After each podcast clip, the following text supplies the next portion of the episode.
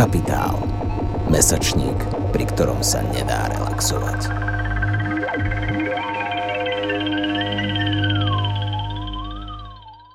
We welcome our first speaker, Agnes Gagyi. She will talk about the possibilities of green transition in our post-Soviet space. She's a researcher from University of Gothenburg. She has a background in social movements, social research, and she deals a lot with the post-Soviet space. So thank you so much, and thank you for coming. I hope you'll enjoy today's program, and enjoy and take notes.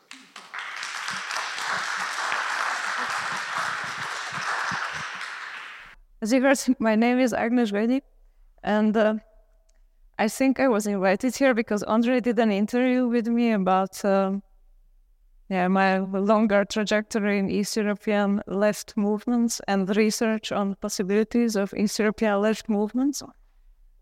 But I brought a much less sexy presentation here today because I thought that probably my colleagues will speak about the meanings and how to deal with these things politically and from the human perspective. And I thought that I could just bring some background on these big transitions that are happening now, that are not only about our own transition from socialism to post-socialist neoliberalism, but something bigger that is happening now globally, and then maybe place our own transition within that.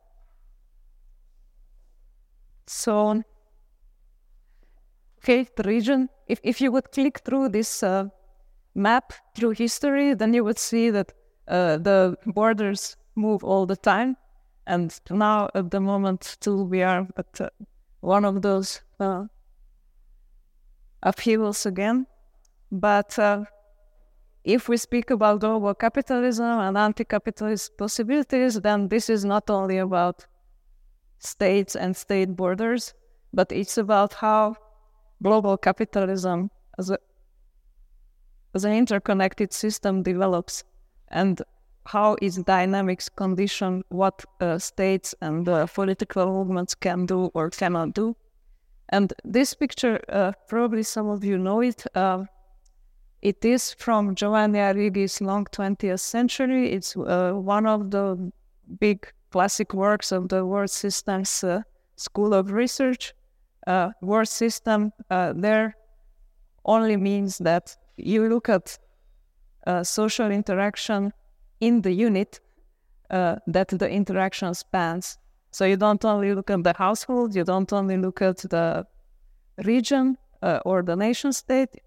If you speak about capitalism and it has a global span, it is globally interconnected, then you speak about its dynamics within this whole sphere of its organization. So you speak about the world system. And those of you who heard about it probably know that the most things that people usually mention about the World System School is that they have been looking at how different economies occupy their place in the hierarchies of the world system in terms of core, semi-periphery, periphery. But another important thing that they were researching were the historical dynamics through which global capitalism evolved, typically since the long 16th century. And they speak about big hegemonic cycles in that evolution. The first would be the Genoese Iberian, the second the Dutch, the third the British, and the third the US. And you can see that these cycles are named according to the biggest hegemonic states, but they don't mean that it was the cycle of the US. They mean that it was a global cycle of a capitalist organization, which is named after the US because it was the hegemon at the moment. And this graph particularly is just this schematic graph of how capital accumulation works during these cycles. So I will just go through it very quickly because this is not the main point here. It's just background to the background. So where you see the continuous line going up, those are the parts of these cycles when it is the first boom phase of the cycle. Like you imagine the US cycle after 45, after the Second World War. The whole global economy is reorganized according to the new leading industrial forms, which at that moment is Fordism. There are new trade routes, trade agreements, financial system, military system undergirding it, interstate deals, etc. And in this boom phase, it is very profitable. Lots of capital goes into these new expanding material forms, like for this car industry. And these at the moment are expanding and they are profitable. So even more capital is taken out of the system and then they put it back in. So it is this very beneficial feedback loop until a certain while. And then this part of the cycle is exhausted because the same material forms that this cycle builds out after a while cannot produce as much profit as the investors would like it to be. Like for instance, I just mentioned this example of the Fordist car industry. So it is very profitable. The US car industry is expanding. The German is also expanding. The Japanese is also expanding. And after a while, they notice that they just cannot sell that many cars in the global markets. And then this other type of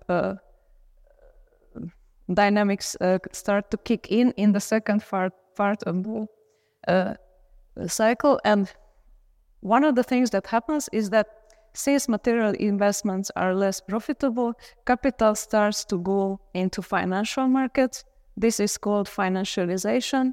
It happened previously too. Probably you heard about these funny stories about investments into tulip buds at the end of the Dutch cycle. It's the same thing. So, you just try to speculate on something else because the real economy is not profitable any longer. And another thing that happens is in our cycle, we call it global neoliberalization, but it also happened in other cycles too, which is reorganizing of the real economy in a way to provide cost cutting in order to keep the profits of capital. So labor's income are going to decrease, middle classes are pressurized, the production is outsourced to cheaper places. In the beginning, so the early phase of this downturn of the hegemonic cycle, can still be beneficial for the core. If we still think of the U.S. cycle, this is like the 90s in the U.S. They call it jobless growth. Wall Street is flourishing. It is where all the financialized money comes in and is circulating. So it still sort of looks good. The industrial outsourcing compensates for the profits of core companies. Like, they put the production into China, but Apple can still be at the top of the value chain. So whatever is being produced for cheap elsewhere, Apple can still maintain its profits. So in the core, it looks like a new rejuvenation. Arrighi called it Belle Epoque. Like a beautiful epoch for all these cycles, also the US one. But after a while, this Belle Epoque is also exhausted. And what happens then is that these cost-cutting and compensation mechanisms start not being enough efficient anymore.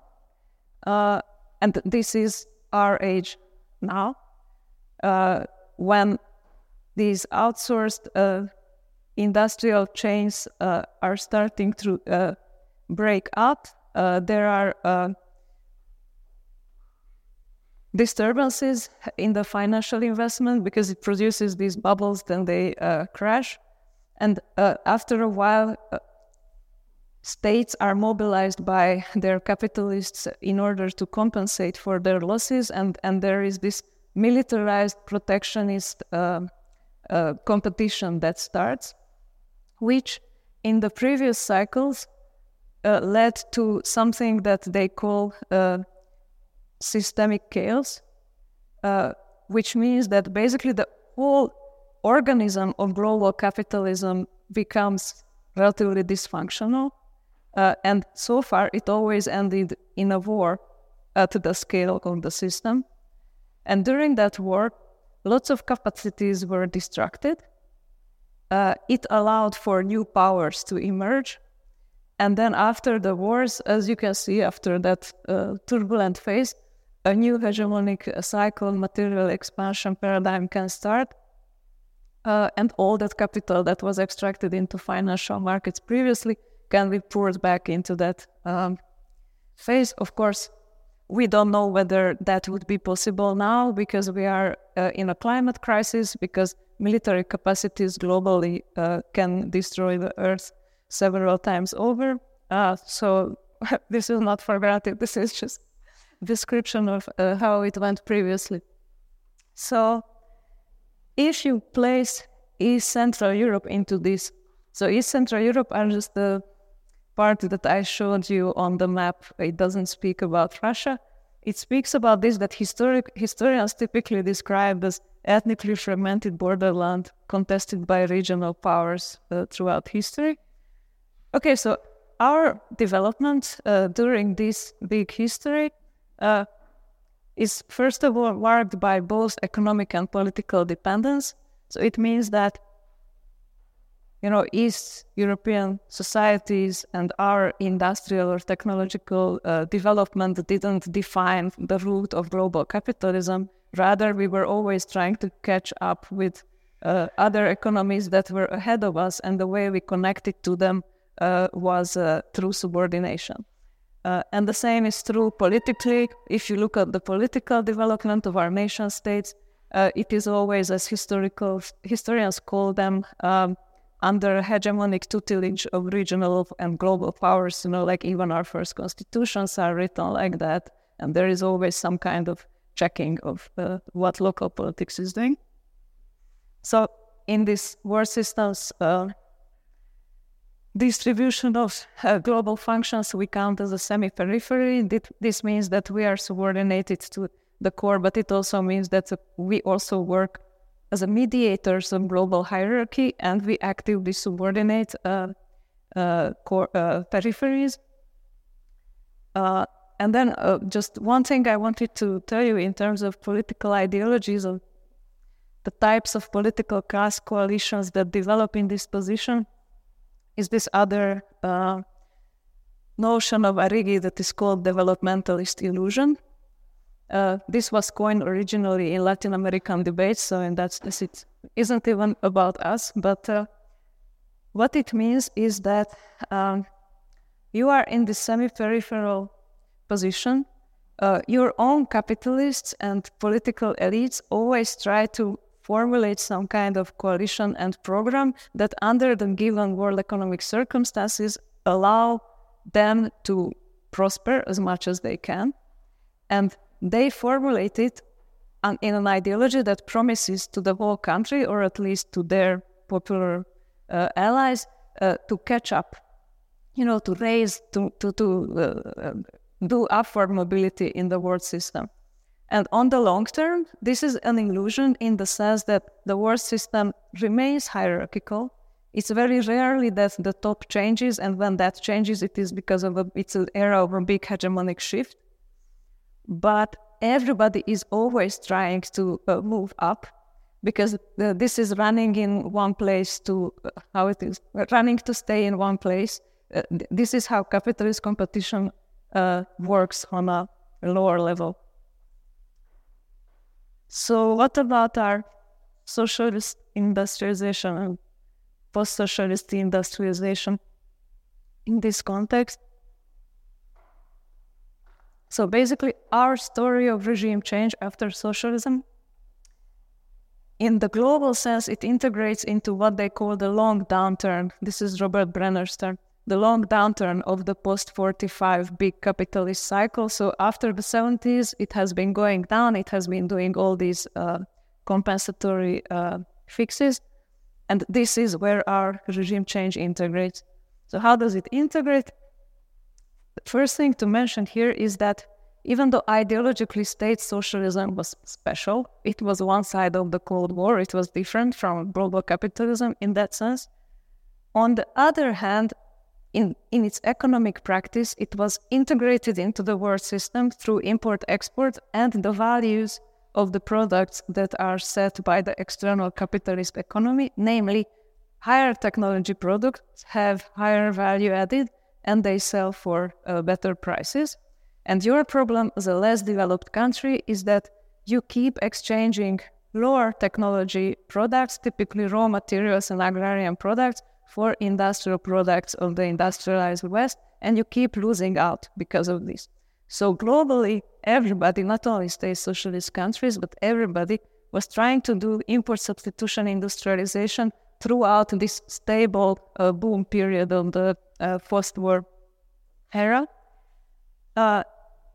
And all of these efforts, except in East Asia, which is a different story, I will get back to it, ran into crisis by the late 70s because the conundrum of import substitution industrialization is that you're trying to bring up your own technology level.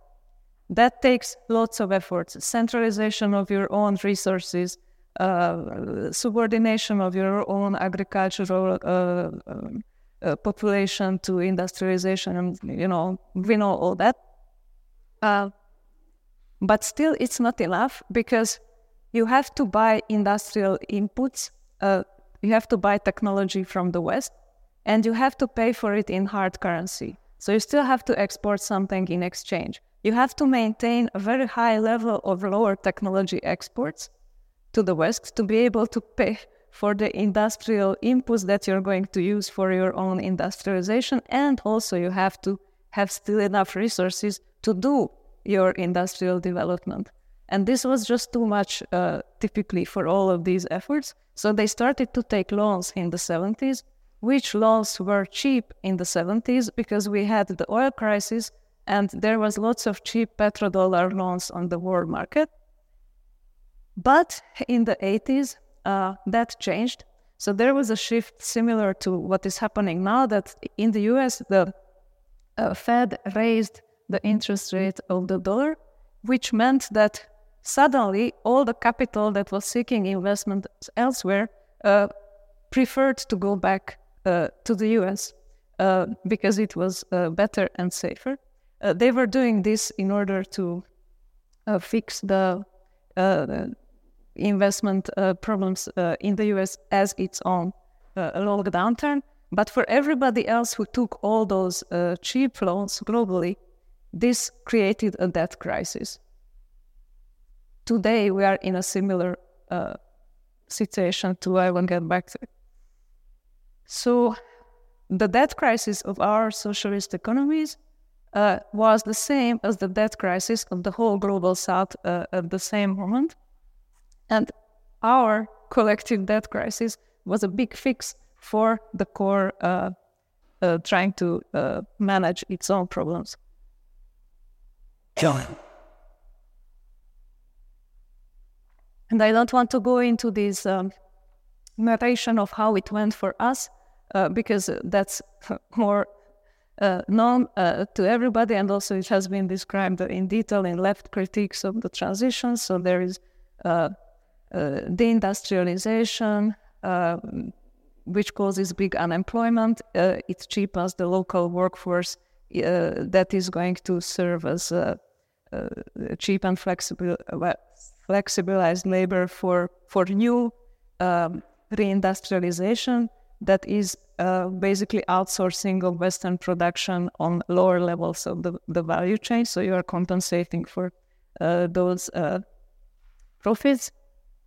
But this is also part of a global reorganization of the industry. So industrial outsourcing already started in the 60s, so when you had these South European industrial movements in the 70s. That is because they are one stage of this kind of industrial fix. And then after the 80s, the big shift in volume is that from Western industrialized countries, the big outsourcing is to East Asia and increasingly China. And basically everybody else in terms of volume is deindustrializing. So as Eastern Europeans, we didn't like how our industries were killed and, you know, how our 90s and 2000s looked like with the post-industrial debt-led development. That is the same in Argentina, in Ghana, in South Africa, and so on. And just one short mention so we don't skip it. So what is European integration, our European integration in this moment? So in terms of world economic integration, the EU or European Economic Integration Project, it is basically an effort to maintain the position of West European big capital during this long downturn. So the economic community starts during the Marshall Plan, when European capitalism reorganizes in a way that is allied to US Fordism but subordinated to it. And as the long downturn progresses, European integration gets more intensive as European big capital needs more and more insurances and fixes. And you probably know all these critiques of European, they call it neoliberal constitutionalism. So it means that whatever European big capital meant, in the process of institutionalizing European integration, they inscribed it on higher and higher levels where local constituencies cannot question it, or, you know, you cannot vote about the Maastricht Treaty and the limits on the national budget that it entails locally. When Eastern Europe was integrated into this, was at a relatively late moment of this process. And those who research European integration from a critical perspective, they call it the high phase of European neoliberalism. So basically, what was symbolically described and even lived by East European politicians as finally becoming part of the European community, in terms of the long economic process, it was a late moment of compensating European capital losses and Eastern Europe being invited into it as basically a place for the compensation. Okay, and now fast forwards to how we are doing now. So one of the big stories that has been happening all along this story that I'm telling you, but today there is much more discussion about it, is that China, which was the main target of industrial outsourcing, has been upgrading its technological capacities. So you see here that share of global manufacturing value added has been growing spectacularly, and by now it is completely above industries in former core regions. And this has all kinds of consequences. I will get back to it. Another thing that is very much in the news and the political discussions today is that where all that money that China gets for being the industrial workshop of the world goes into is all kinds of things, but one of them is building out global trade connections and trade infrastructure. And this is a picture of the Belt and Road Initiative, which is a relatively late name and symbolic framework that is given to a process that has been going on anyway. It's not this big plan of the Chinese Communist Party, it is basically a framework where they try to bring together this mostly economic issue. But in terms of, you know, world systems dynamics, the picture is very telling because these are the routes through which the rise of Western capitalism happened, through taking basically military and then economic control over these routes. And now, in the current conjuncture, these routes are becoming key again. So I will just go through these points to just have a quick summary of these main points of debates here. So one of them is that this Belle Epoque of our U.S. Cycle had its so far biggest financial crash in 2008. And what happened after 2008, and is very significant globally, is that after 2008, China had a huge economic stimulus package. That was the biggest stimulus package in the world, and it had a global impact, partly because it caused a global commodity boom.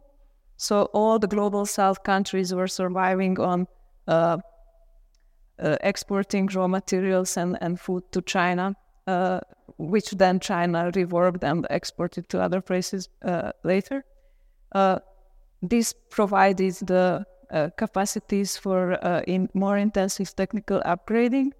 And also part of the stimulus was that, you know, when you have lots of money and want to cause GDP growth, but the real economy is not growing, then one of the typical things capitalists and states do in such moments is that they do state-led infrastructure development.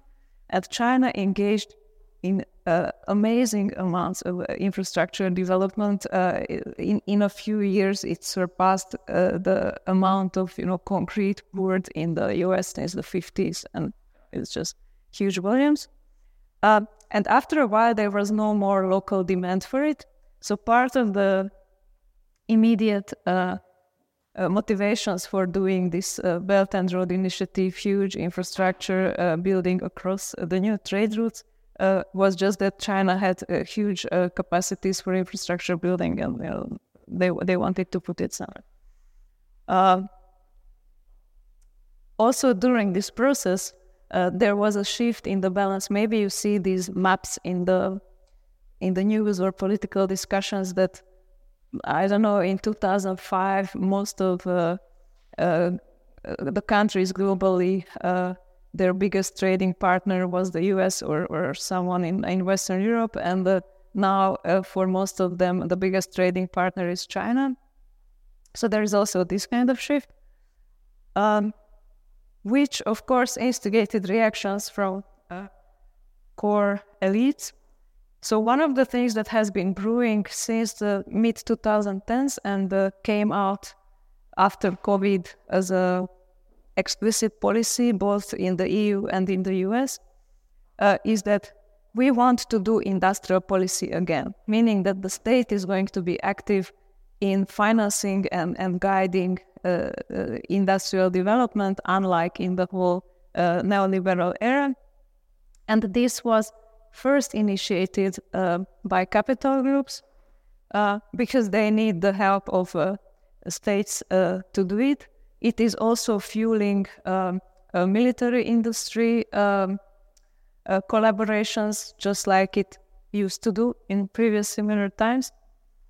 And part of it is about, as you know, today the big topic is about high capacity chips and high technology, IT, AI. So it is about trying to do trade regulations and export regulations and then pushing it on your allies to accept and implement those regulations in order to try to keep China from developing as far as it does technologically. Why? Because your own high-tech industries are already starting to lose out. They are not, it's not a beneficial collaboration with the Chinese manufacturing any longer because they are catching up too fast. So that is one of the things that is happening.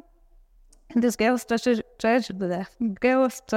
decoupling is part of it, but it's also very much about state politics and state geopolitics and military geopolitics and its geographies, as I showed on those trade routes that are key and have been key ever since.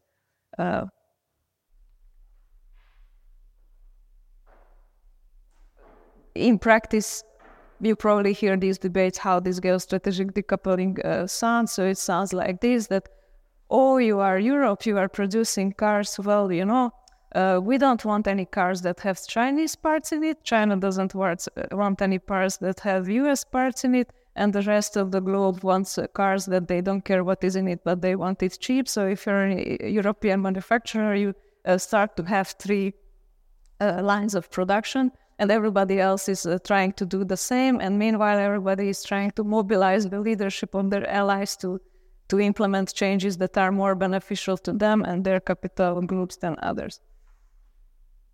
And then there is another stream of events that you know that are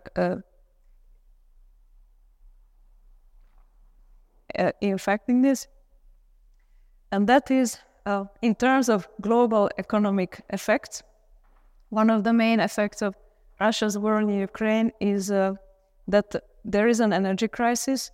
This is not only Europe's energy crisis because Russian gas is not coming, but it's also everybody else's energy crisis because rich Europe is buying up LNG, liquefied natural gas. So everywhere else in poorer countries, you have a secondary energy crisis. And the global sanctions that were announced because of Russia's war in Ukraine, for many other economies, they are key to their survival. So there are these debates wherever you go, like India, Brazil, South Africa, other African countries that are not willing to join the sanctions, but they are required to. So even if you don't want to, just because your economies are so much connected to these flows, you start to be an active player in this geostrategic game. And one of the new keywords that is coming up because of this is non-alignment. So we know non-alignment from the Cold War era. It was mostly a Global South project that was critical of capitalist development.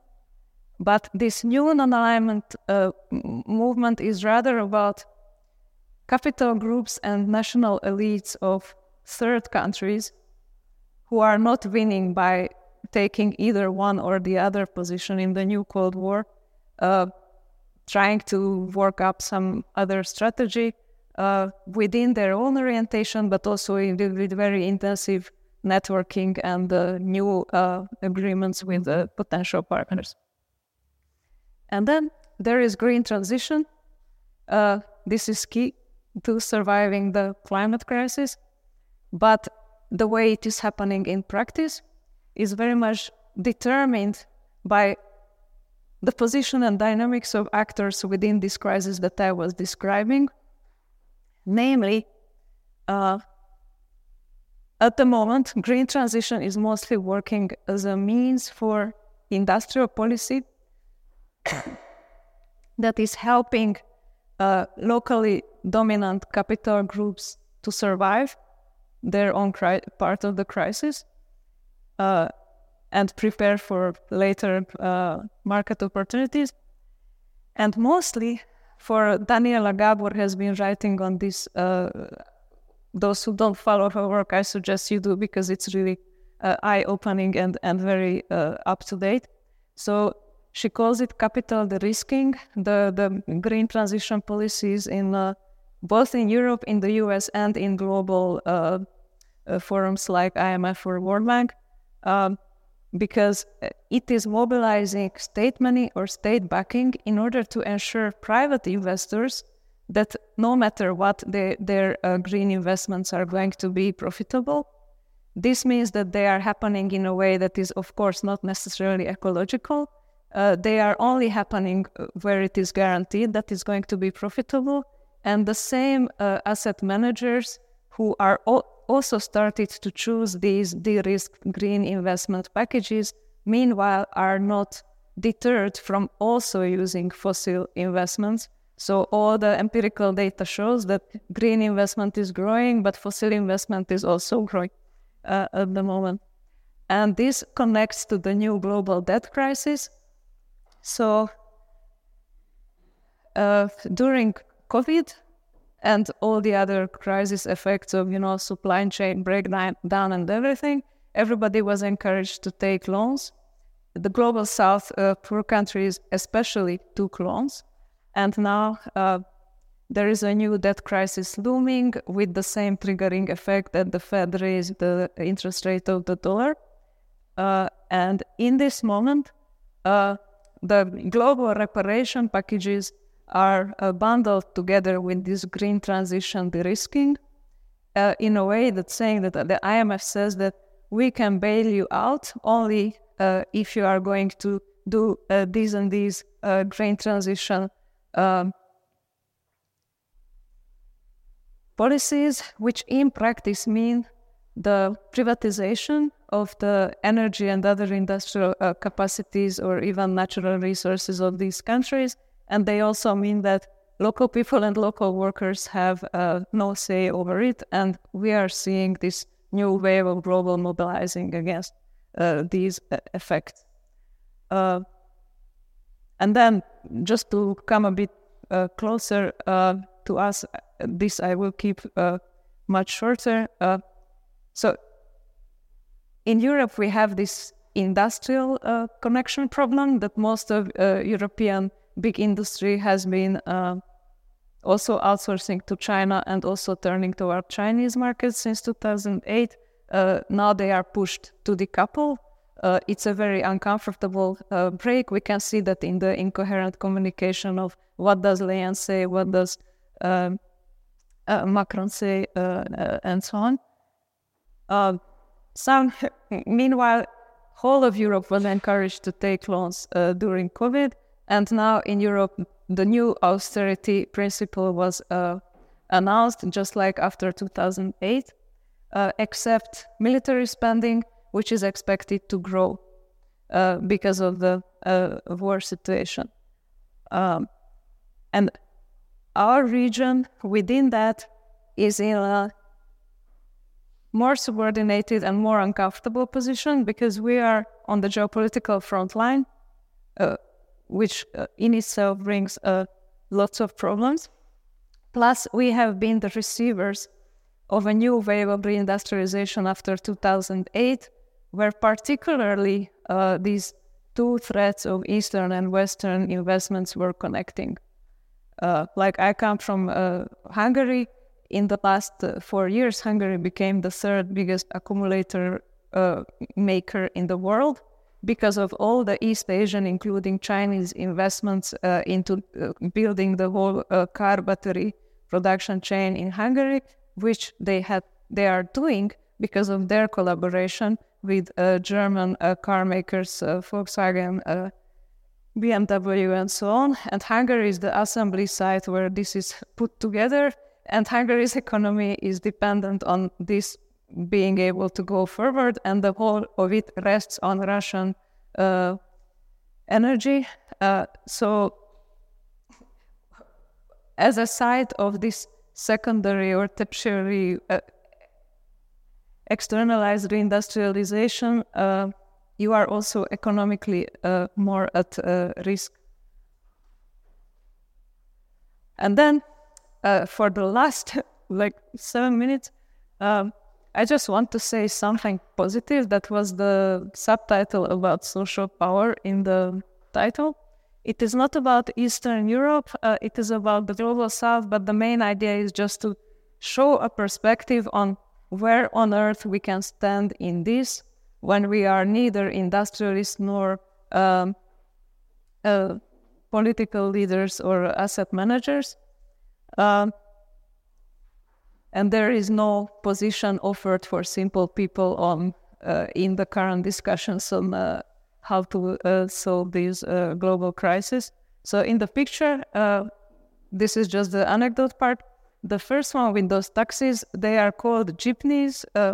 Probably you know them, made out of former US military cars, and in the Philippines and in other places too, they are used for this individual entrepreneurship as taxis. And with this energy crisis that I mentioned, that Europe was buying all the LNG, these people got into problems. And this is somewhat similar to the previous story that you probably remember about the yellow vests in France, when in an elitist move of climate politics, they raised taxes on car fuel, and that ruined the life of many people who were depending on cheap gas to commute for work. So people started to step up against it, and then there was this seemingly unsolvable problem that either you are with the people or you are with the climate. And many climate movements tried to solve this issue, but they couldn't in the end. And in this case, with the jeepney drivers, they were organized by one of the trade union federations there to step up as a collective agent and demand the state not only to help them with temporary money or fuel exemptions or something, but they came up with a program that they want, for which they want help in order to upgrade into electronic cars. And the second image is one site where TUED, the trade unions for energy democracy global alliance, is active in Africa, and they are doing part of the work that I mentioned, where trade unionists try to take a place in the debate that is about how to do the green transition in their countries. And one of the advanced examples of this situation is the case of Eskom in South Africa. I don't know if you heard about it. That is the national energy provider. And during the last years, it has gotten into such a crisis that it started to do load shedding, which means that you just shut off energy provision for many hours for big neighborhoods or whole regions of the country. And they have been doing it in a way that I would imagine it would happen in my country, Hungary, that, you know, you keep providing for the important industries and you don't provide for the not important poor neighborhoods. So Eskom and other energy trade unions in South Africa have been organizing to step up against this, and not only strike or resist it, but also actively promote a program that is their own program on how to keep the existing system running, how to upgrade it in a way that doesn't serve big industrial capitalists, but serves the provision for the people, and also how to rework its big framework of funding and how it relates to the state in order to make it sustainable. So just something on the framework of how this is happening. So what were the political ideas on how to put social interests into the green transition? One of the big ideas, as you probably know, was the Green New Deal, the social Green New Deal, where the idea was that you put public investment into infrastructure transition, but not in a way that de-risks and compensates private capital, but that helps the new sustainable infrastructure to shift under social and public control. And you also provide jobs through this. And this was the big idea of the Green New Deal project in the beginning, that you are going to gain votes if you promote this to the people, because it would provide jobs. In the end, as we know, the way these Green New Deal policies went through the existing political system was that they were grinded down to the ground because even though some people voted for it and even though the projects themselves, the papers were shifted from like Ocasio-Cortez to Sanders to Biden, by the time the policy happens, it goes through the lobbies that represent the real powers in the real economy. And since workers do not have an organized power in the real economy, the only powers that were sitting there were the ones who created the existing Green New Deal packages as they are. So the framework on how unions are part of this officially, in terms of the International Trade Union Federation, is just transition. Just transition meaning that, okay, workers, unions, we won't resist these changes, which might mean that we lose our jobs, on the condition that we get new, decent jobs in the green growth. And the problem with this project is that the idea is that there is going to be green growth that will be big enough and that it is going to produce enough decent jobs. I mean, as we know, for instance, one of the big industries that is growing is the solar, and solar industry is completely famous for having horrible working conditions. So this Trade Unions for Energy Democracy is a global alliance that has been mobilizing to add something to this because they thought it's not enough, and they call it social power. Basically, they say that now in the climate crisis, there has to be a new role for trade unions. It's not only about workplace bargaining. It is about the majority of the global population who are just workers trying to do something to influence the direction the climate transition goals because they have a position within the fossil economy. They have a capacity that if they are organized, they can have some kind of economic power. They have the capacity to technically think about how to do it in another way because they are the ones who are running it. See the example of the South African Energy Trade Union. And this is a way that simple people could address the infrastructural scale of the climate transition. So if we only think in movements, we are either just constituencies who are demonstrating or are voting for someone, or we are individual activists who try to not consume plastic wrappings. But in order to address the large macro scale of the infrastructural change that is needed, you need some kind of organization that is on that level. And the idea is that trade unions are on that level. And of course, not everybody is a wage worker, and life exists outside of the workplace for the same worker, like they have to go to the kindergarten and to the hospital and have to live in a house. So the idea is that you need to combine this with building reproductive capacity. So the way 2ED also works is that they would organize a strike to stop national energy company from being privatized. Through that strike, they push the alternative agenda on what has to be done. And in that agenda, they always push for increasing community and the public areas of the economy. And I just put social movement unionism into that because that is this long-term movement name of how you organize within the reproductive sphere, like housing movements or ecological movements, together with trade unions, which are different in terms of how you name it, but in terms of people and families, they are not different. And this has always been the case in the workers' movement, but this is just one way to call it. And I am finished. Sorry for the few extra minutes. I will just leave this here so you see how they speak these movements. Thank you. Prednáška je súčasťou podujatia Last After All, ktoré z verejných zdrojov podporil Fond na podporu umenia, nadácia mesta Bratislavy a Friedrich-Ebert-Stiftung so zastúpením v Bratislave. Počúvali ste Capitalx, podcast angažovaného mesačníka Kapitál. Viac článkov nájdete na webovej stránke www.kapital.noviny.sk, kde nás môžete podporiť napríklad objednaním predplatného. Za čo vám vopred ďakujeme.